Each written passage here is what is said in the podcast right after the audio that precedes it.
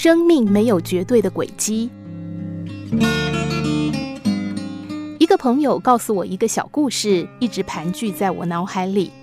主角是一只螳螂，故事发生在瑞芳火车站，时间是夏日的午后。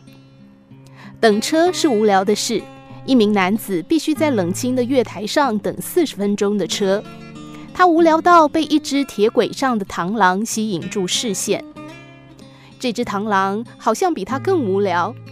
大热天的午后，铁轨热得都快冒烟了。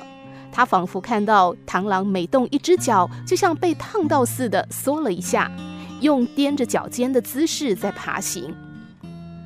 他觉得螳螂既笨又可笑。铁轨对一只螳螂而言简直是沙漠，不会有它的食物或同伴。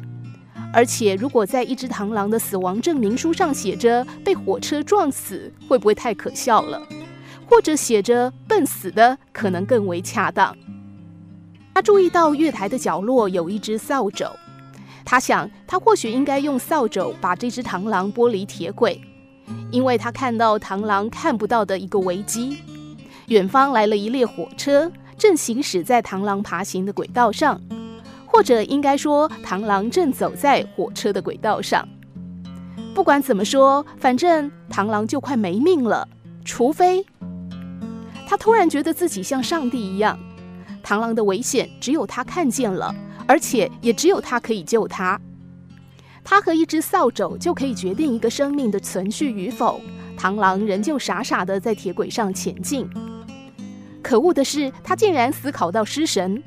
等到火车扬起的风吹到他的时候，才回过神来。他想，完了，他错过了一生中算是非常重要的抉择。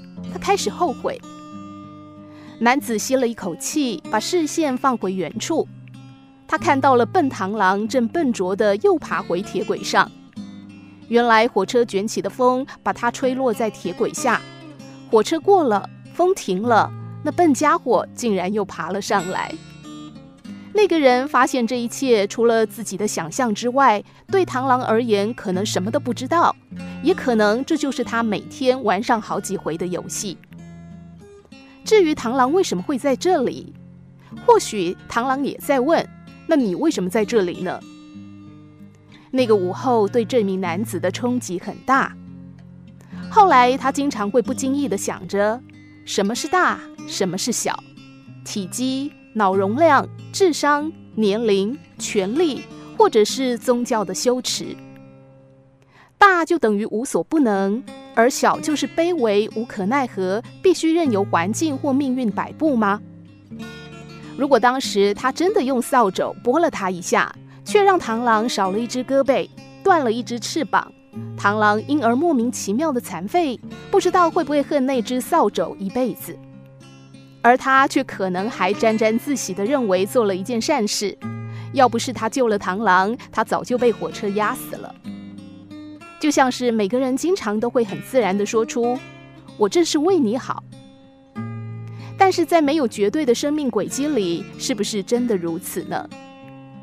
我们常常听到有人说：“你看，当初就告诉你了吧，谁叫你不听，才会落得这个下场。”但是我们也会听到，你看，好在当初我坚持到底，没有听你的话，才能够拥有现在的一切。生命没有如果，谁也不知道，当我们做好决定之后，这个决定会带领我们走向人生的高峰，还是走向人生的低谷。毕竟，生命有太多太多的变数，即使眼前一切美好，也不代表日后就一定美好，反之亦然。如果觉得自己做的决定结果不如预期想象中的好，与其浪费时间去想那如果当初，不如多用心思考如何逆转现况。